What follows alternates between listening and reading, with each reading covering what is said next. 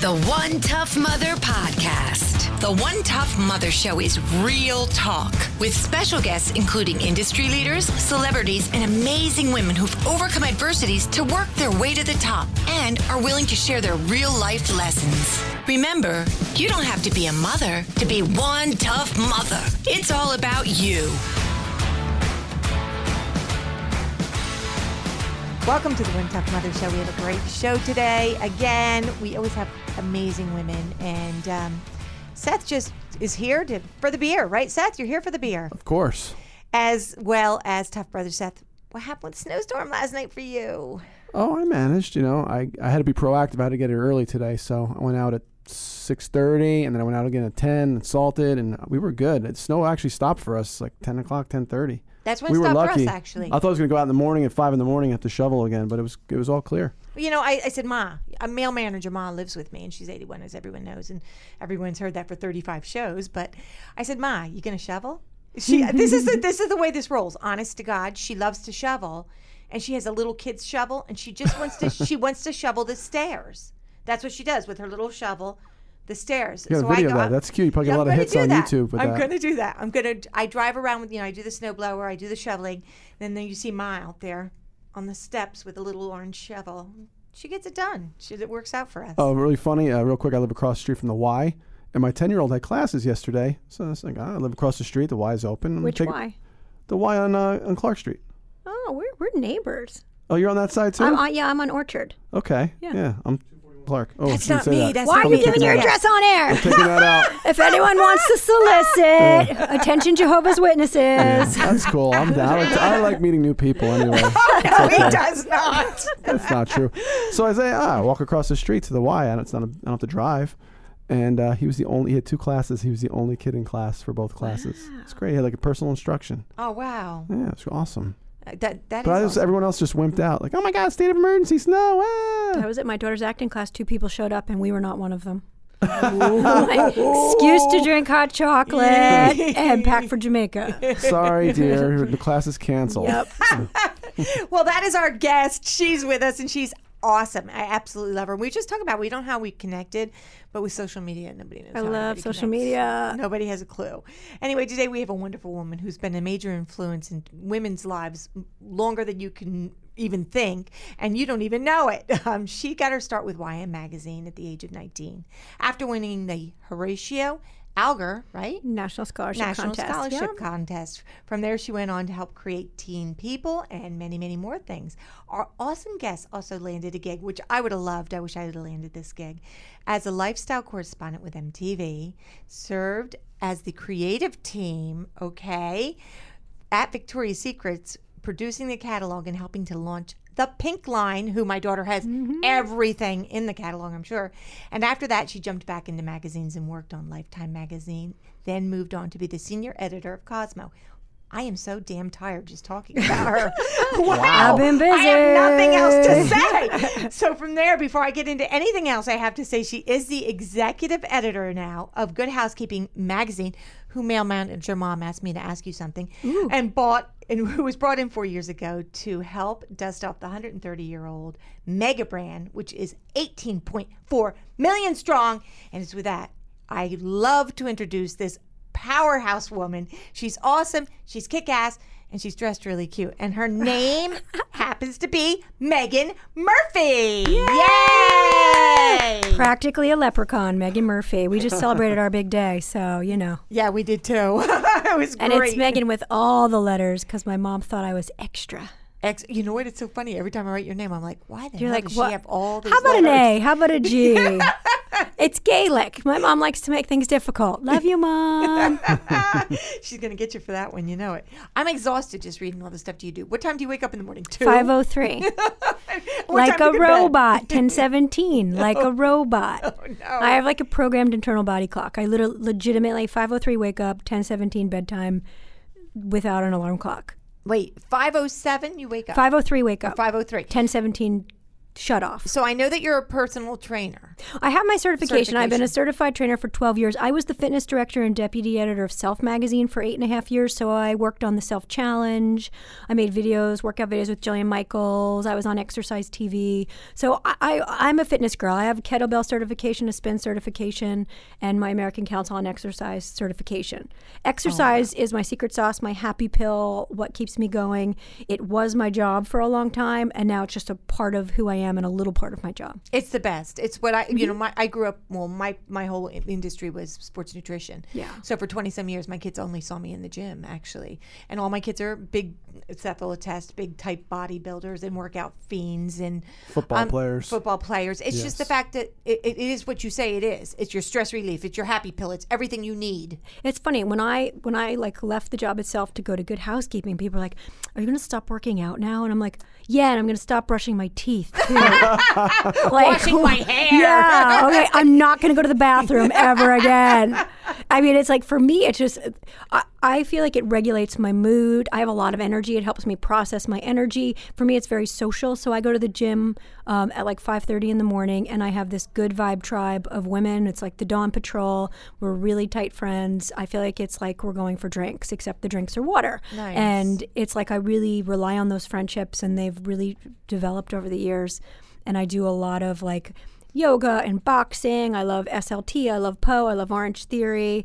Mostly three letter workouts. So Right. PO, OTF. SLT, I think I've heard of Fly. it's a machine, right? So SLT is, stands for strengthen, lengthen, and tone. I call it Pilates on crack. So you're using a megaformer, which is a souped up reformer created by Sebastien Lagree, who's this guy out of uh, West Hollywood. And I mean, there's nothing like it. I have better abs now after three children than I did when I was 20 Oh man. I yeah, you can't cheat. And I feel like it it really honed your obliques. And here's the key, moms. It's like if you get those obliques nice and tight, it kind of camouflages a little uh, pooch, right? You're like, oh, her obliques are so great. You can't have, you just ignore that extra skin. Where that you little know, thing. right? It just it makes it seem like you have killer abs when really, I mean, my third child was nine pounds twenty three inches. Wow. So like my belly is never going to be the same. I have some skin in different area codes. You know what I'm saying? but that just honing the obliques with the SLT workout really was transformational for me, and I just feel really strong. Like part of what I work out is to feel strong strong body, strong mind, strong mind, strong body. So it gives me a new kind of strength that uh, really empowering. I used to run marathons, you know, and I, I don't run like that anymore because it just it's not the same type of mental benefit for me. Right, me too. I love the I love the lift. I'm Yeah. sorry, I'm a lift girl. I'm not a runner. I, even though I do, I live on the elliptical. I, I don't like to run, but I'm the lift. Like people be like, "Wow, you're really, you know, you got a lot of strength. Wow, you're really strong." The lift has always been me. That's where I came from. I love to lift. Yeah, and I, I don't lift heavy. I'm not like a CrossFitter, but I do this extreme boxing class at Poe in, in Short Hills, New Jersey. And we do things like, you know, rings and climbing ropes and I love it. stair run. Love like, it. I were things where I surprise myself and I feel like a child. Like that's my happy place where I'm like, I didn't know I could do that. Oh my gosh, I'm climbing the ropes like I'm in gym class. Wow, this is super fun. You know, it's like the idea is to put the fun in fitness because if you enjoy your workout, it never feels like work. Right, right, right, right. Because people will be like, "Well, I do, I do the flip flop from you. I, I do nighttime workouts. Mine, oh. mine is at the end of the day when I have to relieve a lot of stress. When I want, when I want, and I can go right to bed, no problem. So I'll do my hour, hour and forty five at night, and it makes me. It's amazing. I love it. It's just like that's it. See, I would be anxious all day that I wasn't going to get it in, and this is the weird thing is I don't double shower. Like so if I have to shower, go through my day, work out and shower again, I'm like that's not efficient. I can't double shower. So I Wow. have to have the morning workout so that I only have to take one shower. It's that damn oh body clock is throwing, it's Right? messing up your It's- whole day. That's the thing. You're, it's like you're a slave to that body clock. I, I'm a master of efficiency. Mm-hmm. Like I have saved myself a good seven minutes by working out in the morning.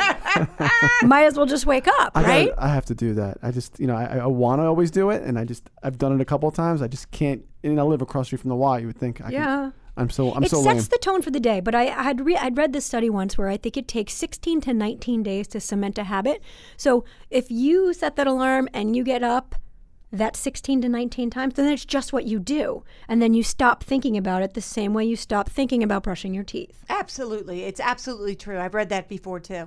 Like if I if I skip, like I skipped over the holidays, I skipped like two weeks. Not only did I feel like such a slug and so like oh like and I didn't eat a lot like it wasn't like I overate because I'm a you know I'm a freak about sugar like don't eat all the sugar Oh, sugar scares me. but um yeah I just felt really crappy You two don't need sugar. yeah No. I know now now I was gonna she blew my whole next question oh goodness, no, I, sorry. I, I I feel put out right this second, but here I'm going to ask anyway. So I was going to ask her what she's passionate about, but damn it, I know. Well, fitness is one thing I'm passionate about, but I'm most passionate about family and fun. Yes. I mean, I prioritize family over all things. Um, I work, I live, I breathe for my family. That is like number, number, number, number one. Um, and I'm passionate about quirky things. I'm quite passionate about decorating my house for the holidays. Easter just threw up all over my house. And that happened like at seven o'clock in the morning after throwing a major rager for St. Patrick's Day and taking down all of those decorations. Right. Like, I want my house to feel like a celebration at all times. That's, I mean, my husband calls it Decoration Day, and he knows, like, okay, she's all Easter all the time today. Like, the house is going to be this. And, that, like, I will decorate for Flag Day. I mean, like, mm. I will decorate and celebrate anything. I'm very passionate in, in life about celebrating because I think that if you just kind of create this joy, you feel more joyful. Right, I, I love decorating. I, I do that all the time too. I just did all my Easter stuff. I sent you a picture with my Easter eggs. I have the great big plastic ones all over the front of my yard. I've Got, yeah. Well, now that's covered in snow. Yeah, they are actually covered in snow. It's, it's so funny. Yesterday, I'm like, I was like, oh, there's tulips in three different places in my house, and bunnies, and it like it just looks like this beautiful thr- springy oasis. And then you peek out the window, and there's like 12 inches of snow. yeah, I know. It was crazy. Couldn't take it. Ma's like, take a picture of the eggs covered with snow. I'm like, Ma, you can't see the eggs. Yeah. what am I? It looks like lumps. Get your shovel, ma, Yeah, and yeah. dig them out. it's, it's a lump in the snow. But anyway, I love that too. And you have three kids, right? I do. Ages. So I have a daughter who's seven. I have my middle guy just turned six, and then my little guy is four and a half, and very passionate about the half. Um, so they're they're basically Irish triplets. They're all about about 15 to 17 months apart. We just never really thought about having kids, just have three. Uh, like, Did you plan that? I'm like, absolutely not. um, but it, it's Team Murphy, and they function like a team, and um, it's it's fun to have them all so close in age. I had wished for a fourth, and instead got a dog, um, and we have a puppy now too, Dempsey Doodle. So yeah, so we have a full house. We have a really full house. I'm definitely in the weeds, as other moms like to call it, but I would freeze time if I could because it's so magical. And it, it's in a heartbeat, right, Seth? And, and just a blink of an Uh, eye, they're old. Yeah, I have the four and a half with this emphasis on the half, Half. as well. Oh, my It's about to, goodness. he's about to turn five. And Don't uh, cheat him out of that half. oh, never. And uh, uh, four on the way, number four. Yeah. Ah, oh my goodness. My Yeah. sister and brother both have four, so I'm the slacker of the family. And um, the fact that I have, you know, like an ex- a job and a commute didn't really win me any points with everyone. They're like, seriously, right. that you're just gonna have three kids. That's it. okay. Actually, I have four, and my son and daughter in law are due to have their next, their number three little girl Mm. any day now. And last night I was at their house, and I said, You know, no, there's no place that you go. I'll take a table for five. It's four or six. My son's Yeah. looking at me like, Shut up. And I'm like, you know, where, where, where do you go that you get five? You got to have four or six. Well, and five, like go to Disney World. Like, uh, who rides the one ride with the one odd man out? You got to bring a grandparent. Oh, Uh, yeah. five is true. I mean, see, I it was funny. Like I'm going to play this for her. She's going to love this. I, it's true. Like I, I really, it was funny. Like I was like, okay, we got to put this on pause. I'm exhausted now. We're moving to the burbs, and the, and then, but then like a year or two, I turned forty, and and I was like, oh man, why didn't we do that? But unfortunately, and my husband will love me sharing this on the radio. I had had him fixed, so there was no turning back. Uh, maybe you could recommend where I can go for that. It's on my block. There's one right on Orchard Street. Oh, perfect. Yes. Yeah. We were like, it's a sign. There's a urologist across the street. Oh, I will be there. oh, yeah. Seth Next needs week. to make an appointment Oh, for yeah. that one. It's so funny. It's like uh, I'm never. My my wife would say, "Yeah, get a vasectomy." Yes, I'm never getting a vasectomy. I'm pregnant. I'm getting a vasectomy. Yeah. Seth is the gift that keeps on giving. Yeah. That's, that's the problem. and but then then I mean I did I was like oh I think I made a mistake he was like sorry and I'm like fine fair enough Yeah, fair yeah. enough get it got Whoops. it puppy Yeah, yeah, yeah. Oops, we'll get a puppy. yeah that puppy works time. out perfect. Dempsey Doodle. He's part of the family. yeah oh Yes, he's, he's the emoji dog pup- we basically got the emoji dog not even on purpose Oh, because I do love emojis Oh, he's he's adorable. I bet. And who takes care of him? Well, he's so I have a full time babysitter all day because I'm in the city and my husband's in Princeton. And luckily, we cleared it with my babysitter ahead of time, and we said, "Hey, listen, we're thinking of adopting." Um, and she's like, "Oh, yay!" I'm like, "No, a dog." Um, do you think you'd be okay with this? And she was very excited. So thankfully, so he's got company non nonstop. I mean, my my boys are out of school by 11:30. So Oh, wow. I mean, it's Yeah. a busy house at all times. Oh, geez, that that is crazy. My daughter just got two puppies, and she's out of her mind. They wouldn't let us take two. She took Wouldn't brothers and wouldn't separate yeah, them. they don't do it. They the breeder that we got from they don't they don't, there's one puppy at a time. Hmm. I guess to make sure you're good parents and you're gonna have it's Well, gonna yeah, a this loving was a family. private thing. Somebody somebody privately had her, their daughter works at the vet, and she had brought them home to foster them until they found a home for these brothers. And my daughter saw them and fell in love with them. Named one Hank, one Finn, Aw. and they're what are they? Shepherd something mixed, and they're adorable. They're just so puppy. They're so dumb. Like "Boo, boo, boo," and they're just so See, puppy. we have a Labradoodle. It's from Cream Puff Labradoodles down in South Jersey, and this dog is smart. We had a dog trainer come in for one day because we just didn't know what we were doing, and she taught him to ring a bell to go potty. So we have this cowbell hanging by the door. Wow. The dog rings the bell, and you let him out, and then you let him back in, and you give him a treat, and so like you could be playing, running around, then all of a sudden you hear the bell ring, you're like, "Up, Dempsey's got to go out," and any of my kids can open the door, let him out the side. Now I know what kind of dog I'm getting. It's they're honestly that I I couldn't say enough about this breed. How I- old is the so- dog when you got it? Uh, eight weeks old. weeks, I think we took him at eight weeks. He's four months, getting his last shots today, and he's getting big. Yeah, he's I getting. know. It's like kids. He's like it's, he's growing up too fast. I don't like it. I mean, nobody tells you they're like a puppy for a hot second. right, it's right, like- right. Babies oh. are babies for a hot second. I it feels like it. Dogs I- even quicker I though. To your point. Oh, you're so lucky. You're gonna get to smell a baby soon. I know. You I come know. by, I'll let you smell my baby. You can, you can actually borrow some of a couple of our Johnson kids. Johnson's pink lotion and Oh, I know. I love that. baby And- smell. it's so crazy how fast things do move. and hate it. Amber's like, I, you know, these guys, the, her puppies are like 14 months or wait, 14 weeks now, and they're really good. Like she's got them down pat, but they're big dogs. They're not like little- Already. they're going to be big like your dogs because they're shepherd. Yeah, I think he's going to be 35 or 40 pounds. So he's not the full ginormous version, but he's not a mini. He's sort of like a medium. Oh, hers are going to be like 65, 70 pounds. They're going to be big, big dogs, like bigger. Big dogs. They have like 40 pound kids at this point. So I'm like, what? So tell us, tell us about this. Tell us about Good Housekeeping. so good. Hou- I'm, I'm like very proud of Good Housekeeping. I, it's 18.4 million readers, and it sort of talks about um, everything everybody cares about. So it's everything from really great triple tested recipes to decorating ideas. Right now is the Easter issue, and what I love about Good Housekeeping is the covers because I match my manicure to them I, as soon as you month walked in, I had to see. at Eden Nails in Westfield, New Jersey. Hey, shout out. Yeah. Um, and like that, that is, you talk about things that I'm passionate about. That's like one of my joys in, in life is nail art. Like I get so excited about really fun manicures. I think that's the secret. If you can get excited about little things, you'll be generally happy. Absolutely, 100%. Right? 100%. So my manicure makes me very happy. But I, uh, what I love about Good Housekeeping is there's really something for everyone. And we talk to women at all ages and stages of life. So it could be everyone from 18 to 80. Um, and everybody finds a different sweet spot. We've really done a lot to sort of refresh it and make it over. Like you feel the cover, it's this beautiful matte Yes. cover. And, you know, we have the Good Housekeeping Institute. So, unlike any other magazine, any products we recommend, any advice we give has been vetted by our Good Housekeeping Institute of Scientists. So, we have chemists and engineers and PhDs and dietitians and chefs on staff. The, the 29th floor of the Hearst Tower is where the Institute lives, and it's a pretty amazing place. I'd have to, I'd love to take Come Mom visit, there. come take a I tour. take Oh, your mom would lose her mind. You know what? She went to ask me about. She goes, ask her about the meringue. How do you make the meringue? Oh, so it doesn't, so it yes. doesn't separate. I'm like, Ma, I'm not going to ask her about meringue. Oh, I'll well, take her one there. She can one tip we gave about um, is to to chill your tools ahead of time. Oh, You, yes, oh. it's in the next issue. It's a really great tip. The kitchen told me all about this. oh, I'm going to have to tell Yes, her so like you chill your tools ahead of time, and you'll get a nicer whip.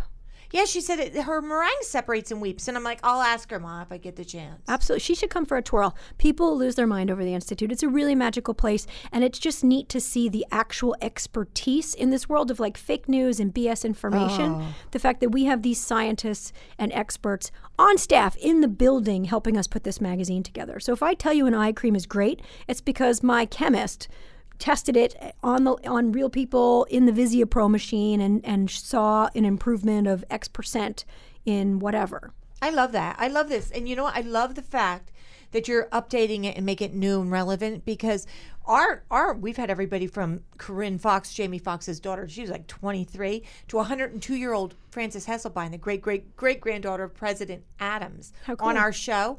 So we have a vast audience. So this Mm-hmm. is cool for them to know that. Well, it's funny too, and we we really do speak to the young people because what happens is in these past generations they've missed out on things like cleaning tips and like how do I iron and what's the best way to get red wine out of my white shirt. Oh, Meg, you're so right. You know why? Because people got busy working and they Mm-hmm. forgot to talk to their kids and teach them common sense things. And even people getting married, getting engaged, buying their first apartment. Like, what vacuum do I want? Okay, which one has the good housekeeping seal? What do our experts stand by? Our cleaning lab is really neat, and our vacuum testing. I mean, they have like a proprietary mixture of dirt that they mash into the carpet, and they do X amount of swipes back and forth, and then measure how much dirt was picked up. So Oh yeah, my it's God. we got to do our show there. it's Let's real. do our you should. I mean, it's. Okay. it's, it's a and there's sweeping views of Central Park too, which is not so bad. And then the old dining room where everyone from like Eleanor Roosevelt to Tom Hanks to Kelly Clarkson to Richard Branson last night have celebrated. Oh my god! So it's neat. Yeah, it's it's a really I feel very lucky to be able to work where I work. And and I think the irony is if you kind of look at all those things I've done, my career has sort of followed my life stage and passion. Yes. So like when I was at Self, yes, those were my selfish years. It was all about me and I was working out and staying healthy and la la la. Cosmo, I was young and single in the city. Teen People, I was actually a teen. Um, and now this is, you know, like to me everything is home and family and good food, best in class products, decorating ideas, ways to celebrate. Um, and we feature really strong, empowered women. And so it, it really just sort of lines up with act- exactly where I'm at in life. I which love makes work not feel like work. The key Yes. in life is making workouts and work not feel like work. Right. What's the secret of? uh, uh, Do you think it's how you you're able to line up your career with your life? It's very interesting how you say that. Almost, is there something, or do you, you meditate? Is there something like that kind of you, you make this happen, or is it just it just kind of falls that way? Well, I weirdly I so I was a trained actress. I went to Mason Gross School of the Arts, and and I believe that it was funny when I was studying acting. My family was like, "Okay, you got to have a backup." Like Robin Williams always said, "Like, what's your backup? You can't just be an actor." And I think he was a welder as well. And my parents always be like, "What's your backup? What's your backup?" Well, I think that training, that acting training, made me successful in life because it taught me to be present in the moment and to experience life as it was happening. Um, so I'm always ready for what's going to come next because I'm always, I am where I am. And what I say to my kids all the time is, who cares what we're having dinner for dinner? Who cares what we're doing tomorrow? Be where you are. Because if you are where you are, and I know it sounds a little woo woo, hmm. but present in that moment and experiencing that, you sort of, it turns your cab light on so that you're ready for experiences. right? And I so agree. I have I'm not very ambitious weirdly, although I've had some success.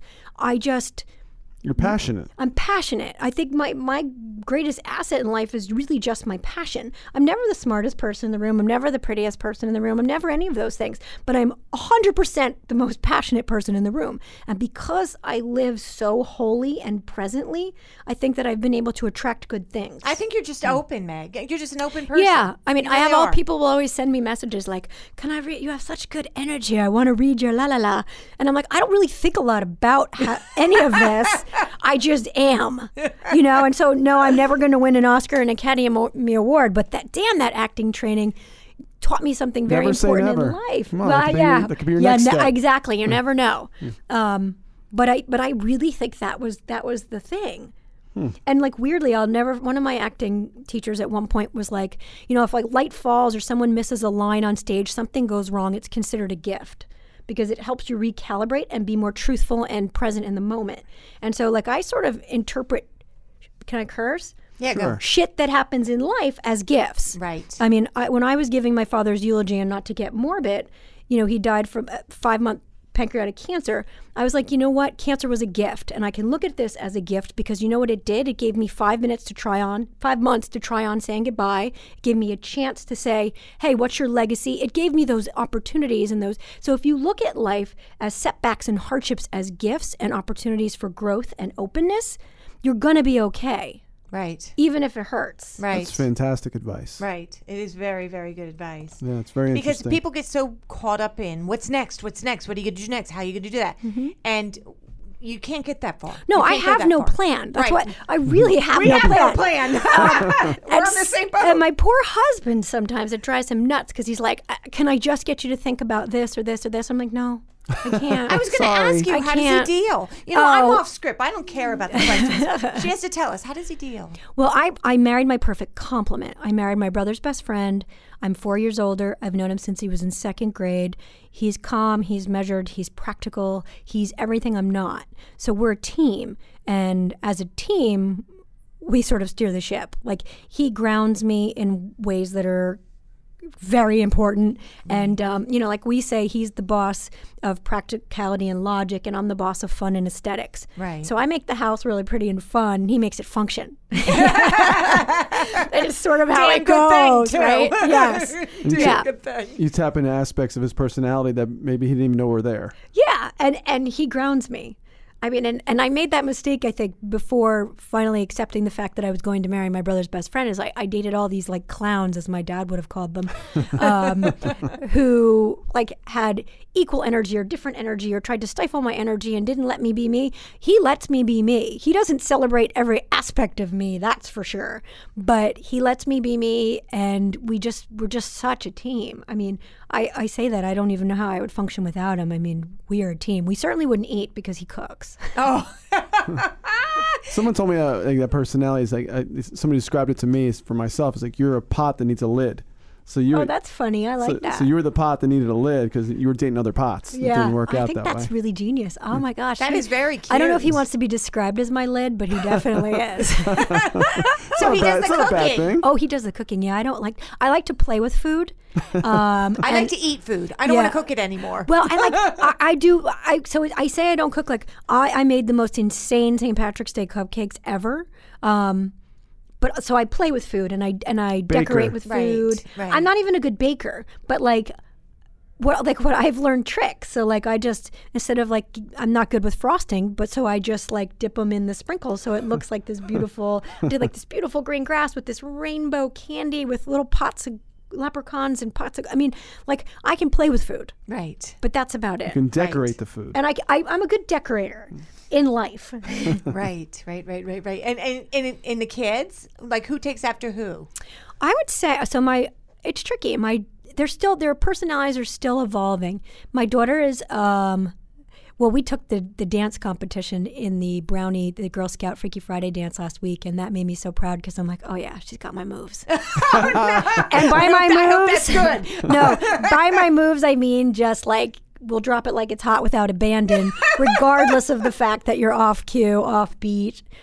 In so many ways, um, she's really sensitive, really dramatic, a really like interesting personality, really creative. She's a sensitive kid, which you know, like you have to learn to manage that as a human being. I'm highly sensitive, and I learned to channel that through creativity and fitness. Right. So I'm going to have to give her tools to channel that Right. sensitivity. She's an awesome little kid.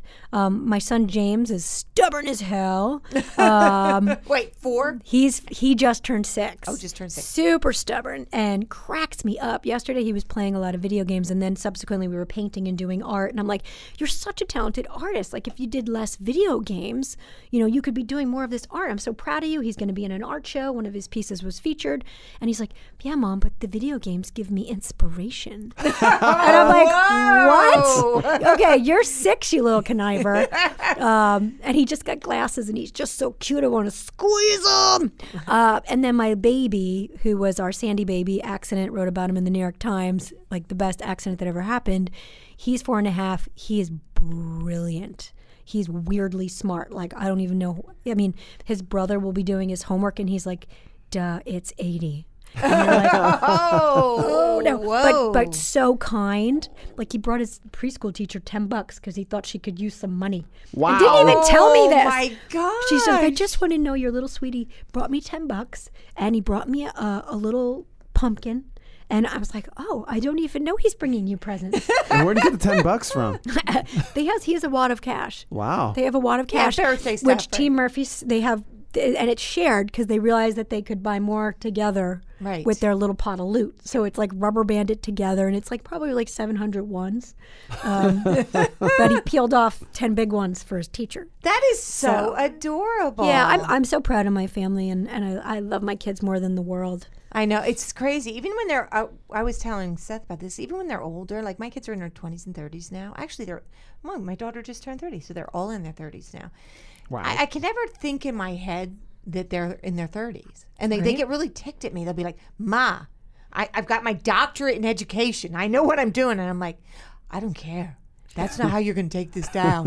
like it just you don't you can't process it, or maybe it's just me because a lot of my friends can. I guess they say, "Oh, well, they're adults; they can do what they want." No, I have a maybe it's just being Irish. I have a very difficult no, time no. processing it. No, my parents say I had to, I had to set them straight. It's like they start trying to tell me how to do stuff with my kids. Like, you had your chance. Sorry. You know what I do though is I really step back. Like they have, they all have children, and um, my third son is having his third child, and I step back. I try not to say too much because I don't want to be that mother-in-law, that mother, and I've taught myself to be like, oh, whoa, that's cool. you That know? is so cool. Well, it's funny. The grandparents, that that, that generation, they, they're a little more nervous now. Like, oh, you got. I said, Wait a minute. I was out of the house for hours at a time. You didn't even know where I was. Oh, my now God. You're worried about my kids I freak for two seconds. freak, It's hilarious though.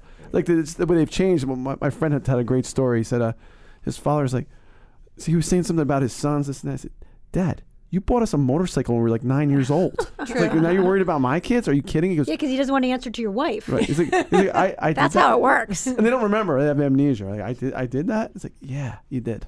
No, no, I get I freak when I'm with my grandkids. Honest to God, I have five grandkids and they're all adorable and I love them all to tears. And I'm the crazy nana. They ac- one of them actually told their their school teacher, "My nana's crazy." And I In was a good way, "Oh." though. okay, but I'm the crazy nana and I freak like I'm like, "Oh my god, don't don't do that or don't do this because I'm afraid they're going to get hurt on my watch." And so I'm going to be the one responsible. And my kids are like, "Ma, you let us jump from the building. I mean, Right. what's wrong with you?" And I'm like, "Oh, Oh, Meaghan, do you have one of, one of your kids that you feel like, oh, this is the one I gotta really keep an eye on because they're gonna they're a little more of Yeah, a risk crazy taker? I, I feel like my daughter's going to be a handful. Uh, I was a handful. I'm not going to lie. Uh, my teenage years were a little rough. weren't they all?" so I, I feel like because I see so much of me in her, I feel like I'm going to be have to be on that. Has she started it? Has she started She's it? Look? emotional, a little drama. Suddenly I'm embarrassing, you know. Already? Wow. A little bit. Yeah. A little bit a little bit in second grade. So oh. I think I'm gonna I'm just gonna have to and I just think boys are different. My boys are just easy breezy. Yeah, yeah. Like stubborn and, and a little bit feisty and physical sometimes where I'm like, okay, get him out of a headlock. right. But I, I think they're gonna be pretty smooth sailing and I'm probably gonna have to spend some extra time with my girl. Yep. Boys, boys are better until they hit teens. And I used to, I say to my daughter-in-laws now, and they were great until they hit thirteen. I don't know what happened after that, and I have no responsibility. but boys are the kind you just kind of pop them in the back of the head, say, "Knock it off." They're fine. They're happy. They run around Yeah, their way. I- I you do that to your daughter, and they look at you for the rest of your life and hate Yeah, you. They I know what day you did it, and what time. What's your what's your breakdown? I have three sons and a daughter. Okay. Yeah, And I'll be I'll be having the same. you'll have the same as me. My daughter's two and a half, and she's It's girls she's jumping leaps off of things, and I- She's wild, wild. she she's the one who's gonna have to get stitches or break something, God forbid. My boys are easy. They say, "Oh, she has to be tough because she has older brothers." It's like, no, No, she's just they're who so, she they're, is. yeah, that's just who she is. They're Yeah. soft, my boys. yeah, they are. They're soft. I gotta toughen them up. Took my son to Taekwondo. He's like, "Yeah, this is fun." Well, and my middle guy has these dimples, and he knows he has these dimples. So it's like he does something, and then he's like, he just flashes them. He just turns on the dimples, oh. and he knows he's cute. It's working Oh. it. With working glasses and dimples, come on, a little Right. boy with glasses and dimples. That's adorable. He can do no wrong. Oh, you But saw your my daughter- daughter. That's right. You saw my Yeah. daughter. She Yeah. walked in my show. Does your daughter? Does your daughter work your husband? My husband's a tough cookie, but he has a soft spot for her. He's got it. Girls can always work. Like so, that. last night she had the checklist of things she had to do during this snowstorm to earn slime making, and she had checked everything off the list. Of course, it's like nine o'clock by the time everything is check- checked off the list, and she's earned her slime. So the first batch doesn't come out great. And she's devastated. She doesn't make good slime. She wants to be a slimeologist. She's going to slime camp this summer. And I'm like, sorry, time for bed. And my husband's like, let's just Google one more recipe. Like, and, Oh, I can, and I can help you with that. We've done we've done some good slime at home. Really? Yeah. With or with so but with borax? I refuse to use borax. No. Like the eye solution, right? And you get Yeah. the glue and the glitter glue and Yeah. the glitter slime. Yeah, no, no. We, have, we, we never is the right consistency. I mean, my daughter even wrote a play about slime. I'm not kidding. Like, this is how obsessed she is. We're going to slime camp. There's a slime oh, camp. Oh, you were serious? Yeah. You were At not joking about. it. creative kids in Scotch Plains. There's a slime camp this summer. Wow, We are going. sounds messy. I wish I We could We just go. bought Do you know if using slime. I never knew in you had their to make it. I will. I'm going to find out. as, as long as it's not in my house. And Oh, okay. So tell us what's going on at work. What's going on? You Well, ju- well, you just had a we big just party, right? we had well we just shipped so we finished the may i get so confused because we work three months ahead of time. Right. I, I get so confused. We fit so the may issue is out the door. Now we're working on june. So sometimes it gets confusing because by the time it is june i'm already back to school. Like my brain is on september. So you have to it's hard when you're trying to be present and you're working three months ahead of time let me tell you um, but it's like nonstop activity. There's always something fun and new happening at Good Housekeeping. It's it's a my husband calls it Candyland. He's like, oh, you have can you're going to Candyland today? Because he's like, he just can't believe so much fun and excitement and newness happens every single day. Oh, that is so awesome. It's your job. Yeah, I, that that is very very cool. So what's next? Like, what is it you want to do? Do you have any like? I want to jump out of a you know a plane. What do Mm. No, you I want to don't do? want to do that. Um, you know, to tell you the truth, I really don't think about it. Okay. Present. Remember, I she's in the present. I know Yeah, it's, I know, I love it that, always though, because sounds we- so crazy. Like, because I, feel like, and some people have like those vision boards, and you're supposed you, to put it out me. there. No. I mean, I put everything out there all day long, and then I just assume that good things will somehow come to me. I have this sort of this mantra of like, be the good you want to see in the world, like put the energy out there, and then you will attract the energy you need. I mean, that's as woo woo as I get. Like, I like I definitely feel like. Like if you're open, the right things come to you. I, I agree a thousand percent. People are like, Seth and I are, um, we're going to be taking a little hiatus from here, and we're looking for a new place to go. We're looking for a new studio, and I, st- people are like, "Are you worried?" I'm like, "No." They're like, Maybe "What?" in Westfield. Yeah, There you go. I have a studio in the house. yeah. Of the address, which I have to edit out. Yeah. they say, no, they go, "Are you worried?" I'm like, "No, we have we've had like a million opportunities. We're just looking for the right one. We want to be someplace where it's very cool and women feel welcome, and there's a lot going on." But um, they're like, "Aren't you kind- like, aren't you really worried and concerned?" Like, no, it'll happen. Yeah. Well, And- I learned it- once. I learned once. Sorry, I didn't mean to cut you off. Uh, worry, doubt, and fear are a complete waste of time. True that. I believe that. Yeah. I mean, Because I mean, it's, we all do it, but you have to kind of like you have to take it and get rid of it because it's just it's not going to help you. well, so we, we my daughter has has some worry, some problems with worrying. We put we made on the wall. We put this line, and above it you can put everything that you can control that you're worrying about, and below it anything you can't control. And basically, the only thing you can't control is the weather. So that is the only thing you have any legitimate time worrying about because everything else you can control. Right, right, right, right. Like you can't go to school yesterday because it wasn't Yeah, happening. you, that was the weather's fault. So we can't worry about it. And sorry, acting class was canceled. Yeah. wink, wink. Well, that's amazing. Uh, we can't appreciate. We really appreciate you coming in. Oh, super fun. And it's super because yesterday we had to cancel or we had to postpone to today. So we really, really welcome you and are happy that you came in to see us. And is there any big tip that you want to give women out there? Because there's a lot of women out there that'll call her. We get a lot of letters. In fact, I got one this morning that we have to read. But um, people be like, oh, "Oh, how did you get the life?" or "How do you get that job?" or "I can't do that," or "I can't do that." And I hear it over and over and over and over from women, and I don't believe it. I, I'm sorry. What do you suggest to people? Tell women if they say, "Well, wow, Meg, you've got the life, you've got the job, you you've always had this, you've always had that, but you've always done what?" Yeah, well, I the the key is I've always followed my passion, and I think that I've always taken the crap in stride. I mean, it's not like I've had an easy life. I've had some real doozies of of tough experiences, and I think those tough experiences have. I mean, I lost my best friend when I was sixteen. Wow. Again, not to get all gloom and doom, but I think that it helps you really kind of take stock in what really matters, and it, it helps you kind of reprioritize and focus. Um, and I I think like maybe what you think you want isn't what you need, Right. right? Like, oh, I want this, I want this, I want this. Well, why? Why is that what's going to really make you happy? And I think that you have to kind of listen to your gut, trust your intuition. Um, unfortunately, I had to lay someone off, and you know she just got a new job today, and and she you know said thank you, because you know what she was in the wrong job, Right. and when you open yourself up to more possibilities, take chances, take risks, what you think you want, what you think you need might not be what is actually best for you. Right, right, right, right. I mean, that's again, if you would have said to me 10 years ago, you're going to be the executive editor of Good Housekeeping and you're going to be going on the Today Show and Live with Kelly and la la la. I wouldn't have thought that was my future or my life. As because I couldn't have predicted it then, why should I try to predict where I'll be in five years or five minutes? right. You right. know, it's I think that there's too much emphasis- emphasis on what's next. What's next? What's next? It's always constantly in everybody's mouth. And I would also say this: people are like, I can't believe how much you do. How do you how do you fit it all in? How can you do so much? And the truth is, I don't really waste a lot of time thinking about how. I just do. I find it is so easy to be like, I couldn't possibly do this. I couldn't possibly do. There's no time. Well, you just wasted uh, like a, a good seven to ten minutes worried about why you couldn't do something that could have spent spent doing it. I agree. Right. So Between it's like 503 and 1017. yeah, right? I mean, like the, that's the key. The key times. Well, thank you, Meaghan. You're going to stay and you're going to sit through some of our stuff, but tell everybody where they can find you. So I'm mostly active on Instagram, and that is at Meaghan with all the letters M E A G H A N B. It's B Murphy M U R P H Y at uh, well that's just what it is Yeah. at Meaghan B Murphy, and um, I'm also on Facebook, and I run the Best Field for Westfield, New Jersey, Facebook and Instagram. And I'm on Twitter, but hardly ever. Me Oh, too. wait, you, Twitter's kind of. you do? You run the Westfield Facebook? I, I run Bestfield. Bestfield. Okay. Yeah, I created Bestfield. It was like the Westfield uh, page I, I I went in on uh, a couple weeks ago. Oh, yeah, yeah, we had my that on neighbors, this My show, neighbors yeah. called the cops on me because I didn't shovel because it turned to ice, the sidewalks, and I was out there shoveling, the branches were falling, so I decided not to risk my life for the Yeah. sidewalk. And then they called the cops on me.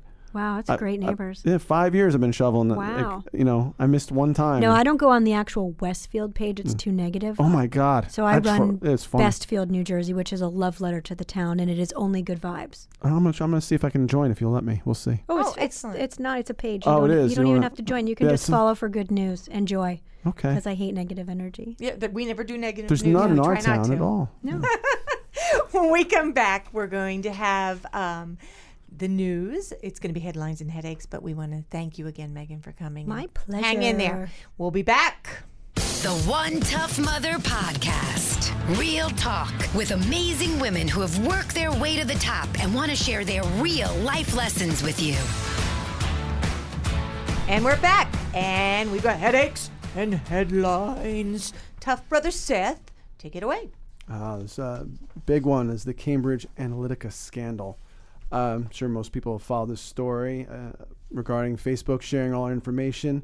Um, it's funny. Melissa is always saying to me, she's like, "Alexa's on in our house. Like they're listening to everything we say." And You know, mine's still in the box. I refuse to take it out. uh, you can unplug it, you know. Then I don't think it works with the, when it's unplugged. But uh, and this this was not surprising to I think people who are really, you know, follow social media and everything. We know that th- th- it's all about data. That, that- that's the that's the big thing for business right now is collecting data. I mean, that's what Google does. That's what Amazon's doing, and and that's what Facebook is doing. So it's not that surprising. It just it's it's good that this has come out, and you know, I think he's trying to Zuckerberg's trying to do the right thing by it now that he's like caught. I guess you should say, but. I'm not that surprised by it, and I guess people who don't really have anything to hide shouldn't really. I, like Melissa gets upset about it, and I don't. I was like, all right, so Well, you know what? I'm not surprised by it, but what I am su- not, and I'm not going to say surprised. I'm not surprised by it, but what I was upset about was how they can harvest things from so many different channels and have, like, there's stuff out there about you that you have no idea that you sent to somebody privately or, you know, and nothing's ever private online. Re- remember, I tell my kids this, I've told them this their whole life because my kids grew up online. I say to them, when you type it and push enter, it's there forever. It lives and breathes forever. You can say you delete it. You can say this. You can say that. Somewhere it went through some central server somewhere, and it's always easily found. I'm trying to imagine though, like what information I have on Facebook that I would care about. Like, I, like I'm, I'm. I keep going. I'm like, would I care about that? I posted it. Who cares? Yeah, but what if you did a private message to one of your friends? I don't say like I don't say anything to anyone that I wouldn't say See, publicly. me either. Me either. Uh, like I'm such an open book, so that like I'm listening to this and listening to this all over the news and this, and I'm like, I, I just don't know. I mean, my social security number, I guess if I've typed, but I haven't typed that into Facebook, but you typed it somewhere. but I've typed yeah. it somewhere. So have. like that kind of thing, like Well, it's still financial identity theft, information. right? Yeah. That the stolen identity stuff scares me. I lost my license in the airport, and I was like, uh, but well, here's an interesting part of it too. Like this is something that you and I could worry about. Is um, a scandal broke out on Reddit over deep deep fakes, which is a technology using artificial intelligence to digitally insert celebrities into pornographic videos using nothing more than a still photo. Yeah. That's So terrifying. People would be able to take, like, God forbid, our kids or oh, something gross. else. Right. Oh my god. Sorry, I didn't mean to. Ah, I'm bad just- touch. I'm just saying, like you never, you don't Yeah, know what people are capable of. It's a little scary. We, you know, we're, we're parents with young children now, trying to navigate this this new world, and you know, with social media and computers and smartphones, and like you know, being able having to manage that's. I'm sure it's it's, a little scary 'cause I- daunting task. I'm very public. I mean, I'm, you know, I'm working a magazine. I'm on television. Right. I post all the time, and it is my, my my husband is much more conservative than me, and is always like, "Don't post that. Don't post that." We go on vacation. He's like, "It's just an advertisement that you're away. Like, come on, don't post, don't post, don't post." And I'm kind of like, "But I, it's See, my yeah, you're Oh. like me. Yeah, that, I do that too. I'm on social media and I have a huge following. And my kids have already asked me, do not post. I do not post pictures. I rarely, I'm not going to say do not, rarely post pictures of my grandchildren. Rarely. Where I used to do it a lot. Now that my following is so large, I do not do it. I don't really post where I live, what town, because my son's a police officer and he's like, I don't think it's a good idea. I don't think you should be putting out what town you're in. So I'm a little bit leery that way and a little bit more cautious that way. But back in the, I mean, if you wanted to go backwards and look at the stuff I posted five, six years ago, you'd still find, you'd find it. Well, uh, I work with a security expert that Karen Yeah. has met. His name's Paul Viollis. He's on CBS TV a lot too for national security stuff, but he also for things like that. He said, "You don't post pictures on your vacation. You just and he's just like your husband. He's like, you, it can wait till you get back. I mean, you, could, you know, But then this my thing is like I'll post them when I'm Wanna be in back, the and you're gonna rob me while I'm home. Yeah. They're not going to rob you when you're home because they because no, because they'll think I'm on vacation. So if you do like the no, if it's dated or whatever, they won't. And, you know, it- no, I know what you're saying, but Yeah. people they want they'll see the cars and the lights on. They want an easy target. That's why that's the whole thing about. I live a block from the police station, which always brings me comfort. Good girl. Um, you know by what? what- Yes, sir. Don't keep saying the names. That's a park. it's not an just a big address. park. Anyway, what, what really bothered me too about this article, and it bothers me still because, you know, I I owned an in-house marketing agency and advertising agency for over twenty years, so I came from television, radio all my life. Um, the virtual reality human being bothers me. Smoke and mirrors, smoke and mirrors, smoke and mirrors. I mean, it, the whole wow, I have two million followers. Smoke and mirrors, smoke and mirrors, smoke and mirrors. Stop. You know, unless they get, there's a lot of interaction like we have, we do get a lot of interaction from our listeners. Um, it's it's tough. So social media is, you know, a lot of it is so smoke and mirrors because I came from media. So, you know, you must see it. Like you, you've got you've got legitimate subscribers though. Oh gosh, yeah, yeah. And do you have a hard?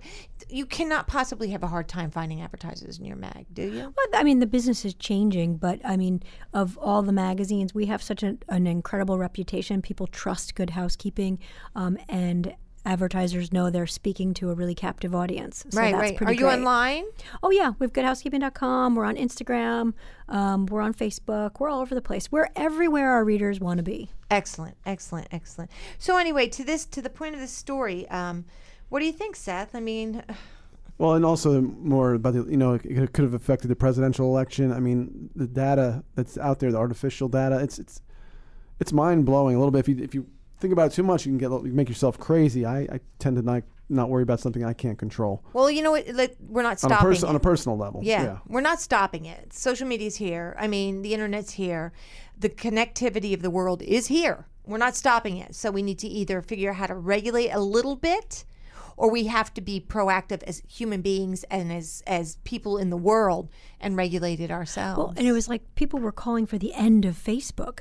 And I think that's sort of dramatic. I mean, think about what it does for small business. Think about what it does, you know, for, for people's social lives. Like, I think there's a lot of positive that Facebook does do. And you can get off Facebook. if And, you wanna and get you off can always take a, take a detox. It's like the, it's like the old school Howard Stern argument. Like, oh, I hate Howard Stern, so don't listen Don't- to him. don't listen. I That's think easy. These are choi- people have choices. Yes. but they want to make their choices everyone else's choice. That's, right, right, right, That's right. the issue.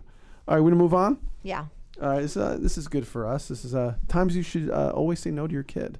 You know, um, Mm. they say, you know, according to Laura Markham here, sometimes we say no too much to our kids, and it could have lasting damage. But there are definitely scenarios when you should never be afraid to tell a kid no. I think, uh, I think where we we live, uh, some people don't tell their kids no ever. That's just my opinion. Okay, I don't think it's just where you Yes. live. I see a lot of people in the store that don't tell their kids Yeah. no. That's just what I see. Um, So let's let's go over some of these uh, real quick. Uh, some of the times you should never say no to a kid. This first one might sound obvious, but uh, for me, this is a big one.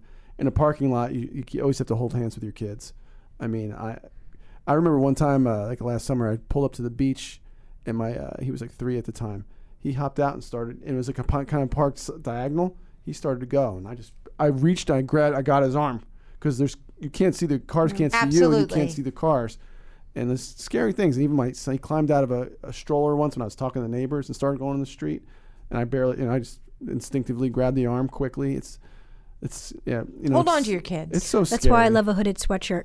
Oh, absolutely. I can get that hood. You're not going anywhere, little guy. Yeah, we we're very we're very tough with the parking lot. I mean, that's, that sounds like an obvious one, Especially but our big. Trader Joe's parking lot. My goodness. Oh my God. That place is nuts. Yeah, that's a nightmare. That place. It's a whole other conversation. That could be a whole show on just the Trader Joe's parking lot. Um, if your kid's hurting other kids, you, you know, or hurting pets or something, you know, you, you that's a you got to stop them from doing that. You know, my two and a half year old daughter beats up the I'm going to call that a duh, though. Like, what parent isn't going to stop somebody? Right. For, like, that's like I know to say no in that instance. I Right. want some more surprises. Oh, because you know everyone treats their pets well and are great to everyone. I would hope so. You would think so, but that's not always the case.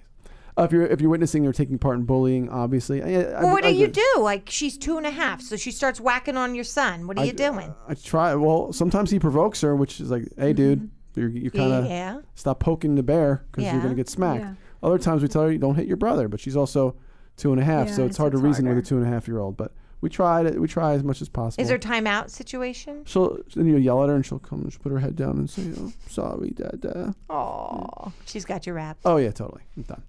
Uh, yeah, bullying. Obviously, either way, if they're getting bullied or bullying, you know, you, you got to really.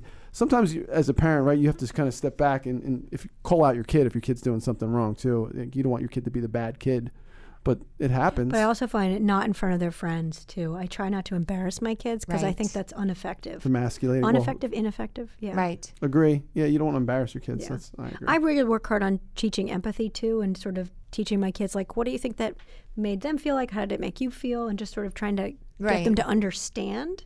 oh, we just do guilt. Like, Yeah. You wasted this food. You know, those people don't. Kids don't have food. You know. yeah, we're bad parents. Okay. Uh, if your kid's destroying personal property, you're right. So far, these are Duh, pretty obvious. right? Yeah. Yeah. Obvious. If your kid's undressing in public, uh, Well, yeah. yeah, duh. Uh, Oh, you know what? Come on, so undressing in public, okay, like taking off all I'm their gonna be like, clothes. yes, take your pants off now. Yeah. Right? Like, Yeah. Yes. Okay, you got your shirt off and pants next. uh, great. Exactly. Lose the Yes. diaper. no exactly. problem. Yeah, okay, and now just go to the bathroom. Yeah. On Uh, the tire. It's okay. Yeah, this is weird. This list is kind of lame. I I, gotta know. say, I if you're that. misbehaving in a restaurant, yeah, Obviously. Wait, This is the absolute worst. my daughter, yeah, the worst. We yeah. we uh, try not to even take her out, unfortunately. Um, yeah, you have to you have to stop your kids though. But again, a two and a half year old kind of tough to stop. Uh, on airplanes, yeah, come on. I'm not, I, I, I was hoping some of these would be a little more surprising. Yeah. Me too. I don't find myself wrestling with yes versus no in any of these scenarios. Well, I'm, a, I'm a clear no. I'm with you. Uh, when you teach them about strangers, it's that most adults are trustworthy, but it's more applicable here if your child is, is alone without a trusted adult. Well, when you're leaving your child alone, Yeah, please, parent of the year, let's discuss. Right. Give us a call on that one. Right. children need to, you know, you, this is something that you think is obvious, but you do have to hammer this point home. The children need to be told that they should never, under any circumstances, go home with someone they don't know or with any adult the parent hasn't given them express permission to be with. Well, did you ever see that show on TV where the, they set the kids up and then somebody goes up Oh, and that- talks to them and the parents are- 2020 kind of show Yeah, the three. Yeah, parents yeah. are That sitting dude? there. What tr- would you do? Yeah, what Yes. would you do? Or whatever. The I'd one walk guy, away. the one guy's uh, was a cop, and it was his daughter, and they had like the ice cream truck up. Of, hey, free ice cream, come on! And you want to get That's in the truck fair. and see what the it's it, it happens. Want to get in the truck and see what the ice cream looks like when it's you know how we doing the ice cream. His daughter and he's like, you just see the guy sweating huge bullets, and he's sitting there watching this. His daughter got to the truck and looked in and went, no, and then turned around and went back, and the other two girls got in because she was with her friends, and she just made that like that was the decision that her parents hammered into her head. Mm-hmm. No, uh, uh I don't care. But I think the key too is you have to play out scenarios. I mean, I've played out every scenario. If so and so neighbor asked you to come into their house, what do you say? right No. If so and so pulled up in front of a car and mommy didn't know about it, or or the babysitter, what what do you say? Like I have gone through every like crazy pants scenario. So that my kids know how they would react in any possible fathomable situation because I'm a weirdo about that. All right, when you do those lessons, can you let me know? And I'm Yeah, bring my kids send over over some kids. yeah, I'll, they'll each have Do you ten do the dollars if in mommy's ones. hurt and somebody, oh, mom, your mom's hurt? Come on, we gotta Oh, get all do my that kids one? know my phone number. Excellent. My my four year old is like knows my phone number, recites it like it's part of the bedtime routine. Is what's your address? What's my mommy's phone number? What would you do? Like, A B C D nine one seven. yeah, I'm like, Good, good, good, good. especially because we were my husband and I were talking about this. There's no house phones anymore. right. So how like what's a kid gonna do in emergency? We need to invent like an emergency button for homes. We have a house phone because it comes with the whole vi- FiOS like We triple just play. cut the cord. oh, I got to talk to you about that too. I- Yeah. I oh, was my husband would that. love to talk to you about that. Oh. He tells everyone it's like he should be like making commission because he's obsessed with cutting the cord now. I, I do. I want to talk to your husband. Definitely. All right. The last one is that when your kid makes plans with a friend. Um, the rule in the Markham family was that you, you couldn't break an agreement you made to spend time with someone just because you got a better offer. Well, it's just like yeah, sticking Well, to your yeah, I agree with commitments. that. I'm big on I agree with commitments. that. Okay, well, here's the one that I wanted to add to this when I was Okay. reading this. Okay, so I kept thinking about this. People that let their kids join sporting events or Boy Scouts, Girl Scouts, whatever the event, a social event, and then lets them quit because I don't like it. It's not fun. No. In my house, if you wanted to join uh, rope climbing and you got there and you couldn't climb the rope and you hated it and I can't do it and I don't want to go, you were finishing out the season. Yeah. You were you were Commitment. counted on, It's- right? It's, teaching a commitment. I shit the bed on this one this year. My daughter signed up for dance, and it was a full year commitment. I paid for the costume at the end of the year, the whole thing. We made it till December, and I let her quit. And it was a really tough decision. It was she was miserable, and I felt like she was overextended in general, like too many activities, and it was she she really hated it. And my husband and I went back and forth, back and forth, back and forth because we're such finish what you start people. But it was a full year commitment, and and I just couldn't stand to a see full year's her. a long time for her. Eh, You know what it was, and and she just what we discovered is she loves to dance, but not choreographed, organized dance. Right. Like she's doing an organized dance kind of thing now with her brownie troop or a Girl Scout troop, and she doesn't like the choreography. She just wants to freestyle, which I fully ex- respect and get. Um, and that was the one, the one thing I, I like still have questioned myself on that one. Like, No, should have I let her exception- quit? There's But exceptions to the rule, and you have Well, to read, that one is read a the year. situation. You know your Yeah. kid better than anyone else. when and- I got the uh, $150 costume that we won't be wearing, I was like, awesome. Put that in the dress up bin. Yep. Yep. Nothing yep. like green neon feathers. But you know, again, it's a, it was a year. That's a long. And And that's the thing. And That's that's, also sort one of, thing, right? You did it once. And that's the thing. And that's what my husband and I sort of was the determination. Like it was too much of a commitment. We learned the lesson. We're not going to sign up for anything for a full year ever again. We got to test the waters. 'Cause She had never done a dance class in her life. Right. And we signed on for a year. Big mistake. Right. Right. Right. Right. Well, I think that that's a great idea. I mean, I think at that point, done. So anyway, I'm going to get to um, a letter that we got this morning, and I'm going to probably be choppy with this one, but I'm going to I'm going to try to get this out. Okay. I, w- I was surprised to get this. I heard a little bit about it last week from a friend of mine. Um, Jess Brannis is a friend of mine. She has a podcast called Drinks with Jess, and she asked me about this because she knows these people. And then I got this this morning. So David Gipson Smith's family's h- hoping a new five thousand dollar reward will tempt anyone who knows anything about the twenty eight year old's disappearance to come forward. So I guess in August 6th, he um, took a trip from South Jersey into Maryland to visit a friend, and um, that was the last he was seen or heard from. And there was like a lot of extenuating circumstances, and actually, Dateline has been following this, and his name again is David Gipson Smith, and he was in Maryland, and he was driving a blue Toyota Camry, which they've already recovered.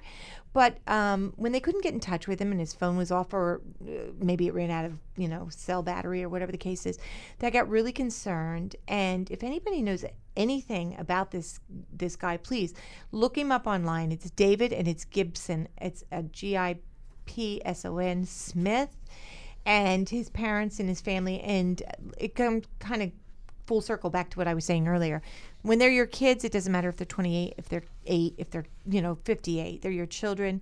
And his mother is extremely distraught. And I said to my girlfriend when she talked to me about it, I would absolutely mention it and say that if you know something, please um, contact. It's called the Howard County Police Department. And, um, you know, maybe you can if you're in the Maryland area, if you've seen him, he's six foot four. They say he, he's noticeably, you know, he's handsome. He's somebody you'd notice. and you've heard anything about it. But it's been uh, quite some time. It's been since August. So I hope they find this kid. It's scary. And uh, I told you, uh, I have a cousin who's uh, has been missing for quite a while since December. Wow. Yeah, from Florida and kind of disappeared on his family. But Oh, I forgot about that. Yeah, I'm so yet. sorry, not found yet. Did he have struggles with addiction or any kind of mental illness? Or there's a little, a little like none of the addiction part, but a little bit mental. Like Okay. he, he was acting strange, and it seems like, but it seems a little premeditated too at the same time. So like they don't think he's dead. Yeah, there's a lot of weird things here. Well, David was Right. he was definitely a recovering um addictive. You know, he had some addiction issues, and his parents are, are wonderful people. They thought he was doing much, much better, and he went on this little trip from South Jersey to Maryland. You know, I- hate it because the first words out of my mouth when I was talked to about this was, "Oh, did he have problems with drugs and alcohol?"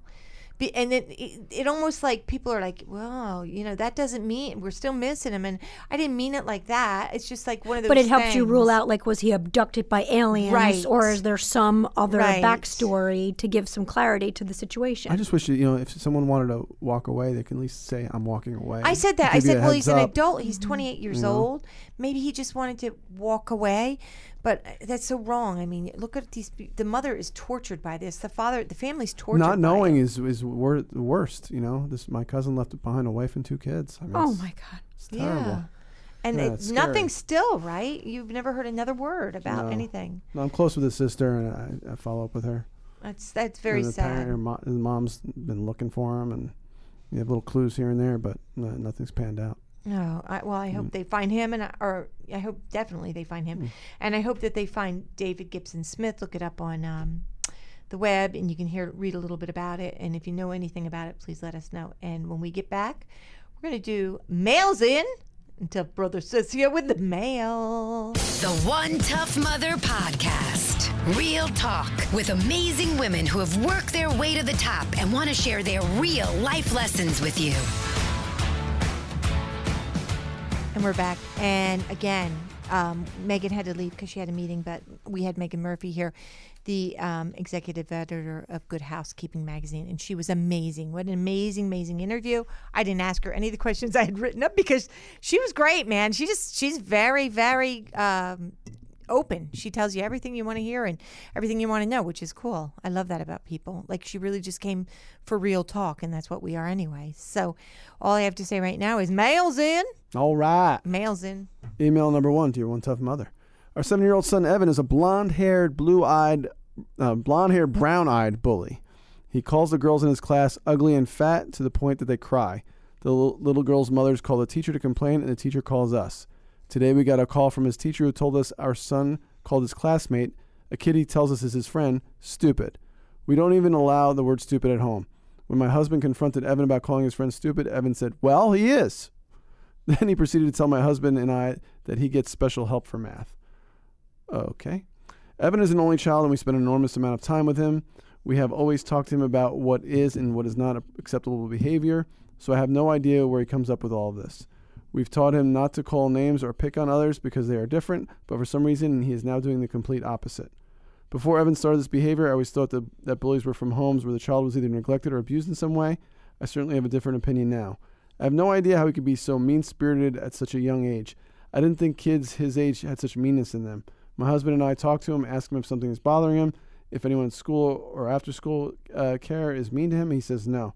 At this point, we're considering punishment because we don't know what else to do. Help. You know what? I always thought, like she thought, if kids were mean or bullies or whatever the case is, that they had a, um, they must be experiencing that at home. They're, they're, you know, from a bad family or, or, Or more likely, right? or a troubled family. More likely. That's what I always thought. But then, um, I don't know. For some reason, every once in a while, one of your kids will just get a mean streak, and I don't know if it's something they've seen or something they've been uh, exposed to, or I don't know. I you're just gonna have to stay on top of the kid and really, really maybe give him you know lessons on empathy and like how would you feel if this was this, and how would you feel if that was that. And The only- punishment might be not a bad idea either if, if you have to. no, you absolutely have to at this point. How old did they say he was? Seven. Seven. Now, no, no, no. And here's Yeah. my thing. Um, we I don't know if we have all the facts here. right. Does this kid have access to a computer or a phone or a tablet? What is he? What programs is he watching? Do you two have conversations that maybe are a little abrasive to each other as parents. Is you know, parents argue, and maybe you don't think he hears you, but maybe he does. The other one is it, she said af- after school care or after care, so that must be after school. Is are there kids there How that much- are bullying other kids and he's watching it? you Maybe know? he's witnessing it, but Right. just because you ask him doesn't mean you're getting the whole story. You may want to talk to the teachers and the people at aftercare to see, get a vibe for how these kids are behaving. I agree with you 100% because the teachers are obviously calling her and saying and calling her husband and saying something's going on with this kid. But did you did you talk to anybody after care? Right. I mean, I don't know if that's if that's a school or what it is. Usually, it's, usually I I would think it's uh, a learned behavior. I think that's the point you're making. So I don't think this kid's just coming out with it unless he has some kind of uh, mental issue himself. Right. Right.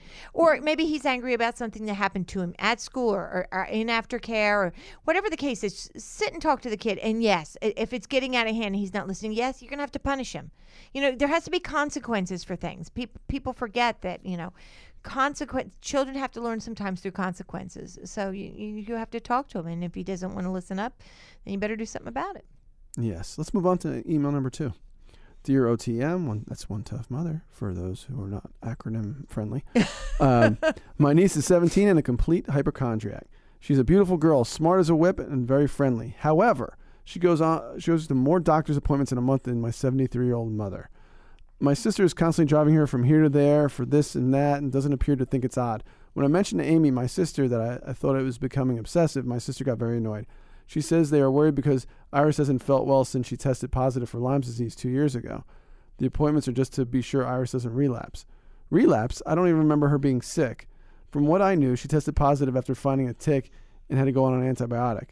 I know it's none of my business, but I wonder if all this worry will affect Iris in some odd way. What are your thoughts? I think it will. I think it'll. Uh, you know, I think that um, hypochondria is a, a learned behavior as well. I think people get crazy about this stuff, and i the mother is obviously toting around doing all this stuff. So maybe them is, "Are you okay? Do you, how do you feel? Is it an only child?" It doesn't say. I was going to say maybe it's an only child, and she's like really concerned. You know, uh, it gets it becomes obsessive. I have a couple of friends that are actually hypochondriacs, and they admit they are hypochondriacs, and it, they get obsessed with something, and they have to have reassurance over and over and over and over and over and over. So, um, yeah, this could be a pattern for I'm the gonna rest of her life. I'm gonna play devil's advocate to what you said. And Okay. Lyme's disease is serious. I've known people Yeah, my kid had it.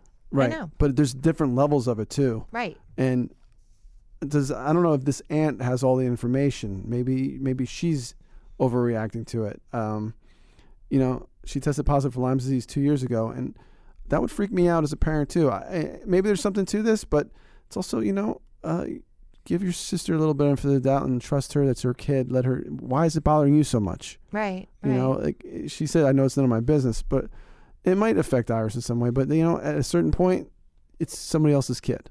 right. You know, Okay. Uh, and my brother started. eh, You know, I, I actually lived through this because I, I made some controversial choices with my kids, and um, oh, okay. Okay. yeah, I don't want to get into it. It's that's personal, but um, and it's not. You know, I don't want to make this about me, but you know, and I've gotten some pushback from my family, and I said, I said, I made what I thought was the best choice for me and my family. Period. Right. So I imagine Amy is doing the same for her daughter. So you can look at this look at this two ways. Right. You know, it's tough when you get these letters. They're one way, and we, we don't always have all the facts. So it's easy to get that answer. Yeah. Do I, how do I feel about hypochondriacs? My, you know, my ten year old's a hypochondriac. So I, I- Oh, he yeah? Well, a little bit. You know, everything's like Oh. you know he gets a little Is that attention though? Is a it for bump. attention? He's like, oh, well, because he's the oldest, so maybe he's not getting as much attention. All So right. it's possible.